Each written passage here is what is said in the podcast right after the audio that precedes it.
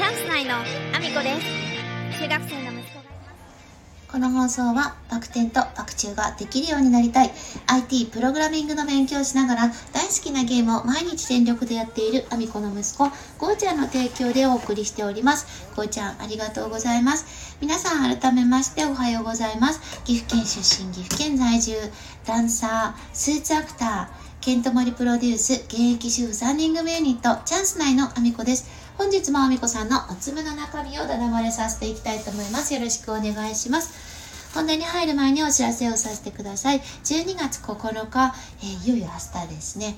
えー、一宮市、愛知県一宮市というところで、レインボーダンスフェスティバルに出演させていただきます。こちらは、えー、参加者が最初から決まっているイベントで、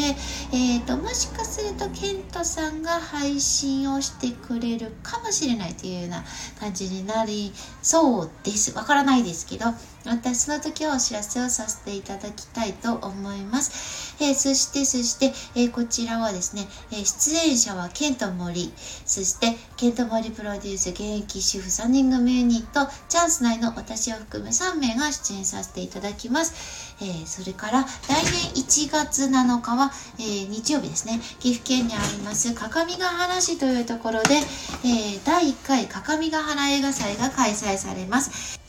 こちらは第1回を記念して入場無料となっております。えー、全国から寄せられた町おこし映画を見ることができますので、ぜひご覧いただきたいです。お待ちしております。当日スタッフとして私もおります。そんなこんなで、えー、本題の方に移らせていただきたいと思うんですけれども、まあ、職場でのね、お話をまたちょっとさせていただきたいなと思うんですけれども、うんと、我々の仕事というのはですね、一応販売がメインではあるんですけども、その後のサポート業務であったりとかの仲介に近いようなことであったりとか、えっ、ー、と、取り付けや配送などのですね、工事業者さん、配送業者さんとのそのパイプ役になったりっていう場所でもありまして、で、まあそうなるとですね、施工後、例えばエアコンを工事した後で何かトラブルがあったり、で、あとはですね、あの、配送した商品でトラブルがあったり、あとは、その、商品を使っていて故障とかですね、そういう場合もお店の方に問い合わせが入る形になってるんですね。え、まあ、お客さんとしてですね、その、言いたいことはすごくよくわかるんですけど、見に来てくれる人も一緒だったらいいじゃんって多分思う人はすっごくいると思うんですけど家電量販店というのはですねあの実際のところたくさんのメーカーさんのとの取引であのやっている場所でもあるのでえっ、ー、と取引先にね部品があってでその部品を取り寄せないともうそもそも修理っていうのは現状今できなくてですね。昔みたいなハンダゴテで修正できるような部品って存在してないんですよねほぼほぼ。もうほぼほぼないです。なのでえーと、修理をするっていう風になると部品の交換はたまたはですね、えーと結構小さいメーカーさんはほぼほぼそうなんですけども、えっと、部品の交換は一切行わず、新商品、全く新しい商品、まあ、現行でですね、あの、同じものがあればその同じ商品をなんですけども、現行の商品に変えるということしかできないメーカーさんがほとんどだったりします。大きいメーカーさんは部品の交換はやってるんですけども、それも一部のメーカーさんだけなので、実はほとんどのメーカーさんがですね、修理といっても、えっ、ー、と何か技術者があの修正をして細かい作業をして修理をしているわけではないんですね。本当にパーツパーツごとにあの部品の交換をしているだけというのが現状なんです。なのであの実際のところですねその部材がないとあの交換修理ってできないから我々みたいなですね。家電量販店でそれをやろうと思うと修理センターにその部品をですねあの全部確保しなければいけない。それはですねもう現実的にも不可能なのであの我々は、えっと、基本的にはその修理の仲介で施工担当との仲介っていうことしかやっぱり現状できないと思います。あの一応修理センターというものを持っているのでそこで部品を取り寄せてやったりはするんですけどもぱりねあの技術者っていうのはただただ直すだけではなくて直した後の製品の安全性を保証もしているので、まあ、なかなかですねあのお店ごとに技術者を置くっていうことも、まあ、現状として不可能なのかなっていう状態なんですよね。そんな中であの、まあ、ちょっと昨日起こったトラブルなんですけどもエアコンの施工をですね、えっ、ー、と1年ぐらい前にされたのかなそのお客様のご自宅でちょっとトラブルが起こってましてそれが施工のあの不備だったのかそれとも製品的な故障なのかというところであのメーカーさんと施工担当が揉めるというような状態にまあ、なってましてで、えーと、最初にですねメーカーの方に点検をかけでそこでですね施工不良ですというふうにあのメーカーの修理担当の方が断言をされたのでお店の方は施工不備ということであの修繕しに行ってくださいという形で施工担当に連絡をしてお客様のご自宅の方にお伺いしたわけです。で直してで改善したかなと思ったら翌日から別のトラブルが発生してしまってでもう一回点検に行ったんですけど点検に行った時はその症状が出なくてで施工不備もないっていう風に施工担当は言うのでそのまま帰ってきてしまってでまた翌日同じトラブルが出てきてで施工担当が一応見に行ったんですけども原因がわからないと。であの次同じ症状が出るようだったらあのメーカーの方に行ってくださいと。メーカーの方に修繕に行ってもらってくださいっていうふうに施工担当からは言われてしまったので、えー、施工担当の方はあのそのままですね。何もあのお客様にもですねもう今後はメーカーにですよっていうふうに言って終わっている状態でメーカーにあの修理を依頼をしたんですね。現状こうなってますと。そしたらですねあの同じ担当の方がこれは絶対に施工不良ですと。で施工不良なんで私たちにできることはありません的な感じで帰ってきてでただあの施工担当は見に行って施工不備も直したんだけどもそれでも改善しないということなので見に行ってほしいっていうお話をしてたんですけどももうそのなんかあの板挟みの状態でやり取りしてる中で結局のところメーカーが修理に行くタイミングで施工担当が立ち会いをするっていう形に落ち着いたので、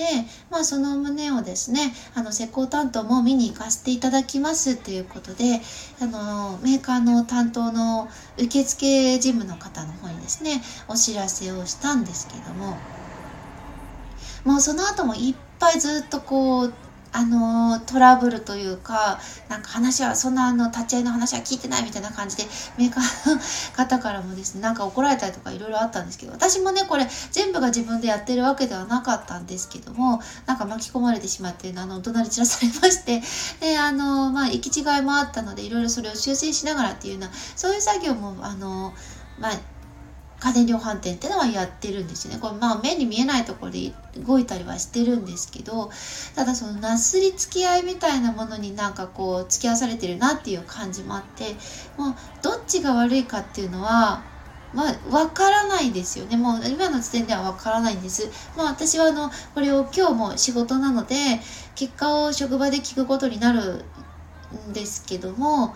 なんかこのなすりつけが認めないなっていうのを思ってしまったのとただでも日本っていうのはやっぱり優しいなというのも思ったんですよね実際これあの海外だったらもう買い替えればいいじゃんみたいな感じでメーカーさんも施工担当も知らんぷりなんですよ。それが1年そこそこしか経ってなかろうと買い替えればいいじゃんみたいな感じで知らんぷりするんですよ。海外の人たちって。なので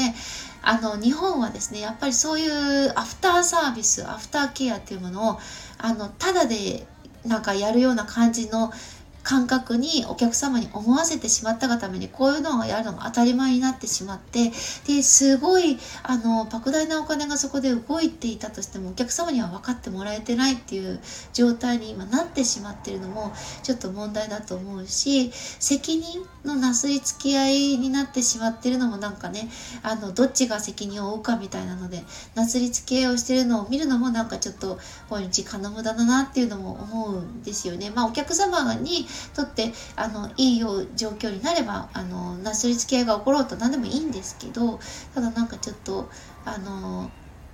まあ、うまくいってないなって思うところがあったので今日はちょっとそんなお話をさせていただきました。ただただね売るだけっていう作業をしてるわけではないんだよっていうお話ですね、まあ、そんなこんなで私の SNS のフォローよろしくお願いします。Twitter、Instagram、TikTok、YouTube のトスレッツそれからスタンド FM と Voicy で放送させていただいてます。放送内容別々のものになります。ぜひフォローしてお聞きいただけると嬉しいです、えー、そして概要欄の方には私が応援させていただいている方ののリンクを貼らせていただいております。えー、ケントモリプロデュース、現役主婦3人組ユニット、チャンス内の AAO、こちらは私がですね、参加しているユニットの、えっ、ー、と、勝手にデビューをした日の動画になります。ケント氏も出てきますので、ぜひご覧いただけると嬉しいです。そして、ボトルジョージの撮影風景が、インスタグラムと YouTube で毎日更新をされております。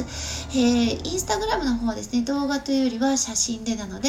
えー、成功に作られた人形がですね、間近で見ることができます。そして、あの、撮影風景、えー、動画でですね、定点カメラであったり、あの、近いカメラであったり、いろんな方向からですね、撮影風景が見れます。とっても面白いので、ぜひ見てみてください。そして、え、ー、と、4つ目 ?4 つ目かな ?1、2、3。4つ目ですね。4つ目、5つ目には私が応援させていただいているクラファンが、えー、チャプター、えー、チャプターじゃないですね。リンク貼らせていただいてます。教えて森次先生、インフルエンサーと学ぶ資産運用勉強会、ドキュメンタリー映画上映会。そして日本一たい焼きの山本龍二さん、ジョージさんが出版記念講演会を憧れのカモさんとコラボでやりたいということでクラファンに挑戦されております。えー、リターンがどんどん追加されております。えー、ぜひぜひそのリターンもとっても面白いものも出てますので、それも含めて見ていただいて、そして、えー、ジョージさん、森次先生の素敵な人柄にも触れていただけたらなと思っております。そして最後にですね、えー、西野さんに笑ってもらうためだけに挑戦をしております。西野さんの伝説の近代スピーチを超えるアラフォアミコさんがマッサージを受けているだけの動画のリンクを貼らせていただいてます。こちらですね、もうぐいぐいぐいぐい、1日に2万回から3万回の再生回数となってまして、えー、現在1390万回となっております。いよいよですね、1400万回の大台に、あのーもう足がかかってきたかなっていうところまで来ております。本当にこれあの西野さんにもらってもらうためだけに挑戦をしてます。私のチャンネルの方で上がっていないので、再生回数で私に何かメリットがあるというか、何もないので 本当に、あの、近代スピーチを超えた時点でまた西野さんに報告してもらってもらうぐらいしか、あの、私には、あの、メリットは何もないと思っております。ぜひぜひ応援していただけると嬉しいです。そして、スタンド FM ではスタスポンサーを募集中でございます。1ヶ月スポンサー、1日スポンサー、日付指定のある1日スポンサー、そして言わせたいだけの枠というものもございますので、ぜひ応援していただけると嬉しいです。そんなこんなで、今日も一日ご安全にいってらっしゃい奮闘中。チャンス内のかなこです。お酒大好き。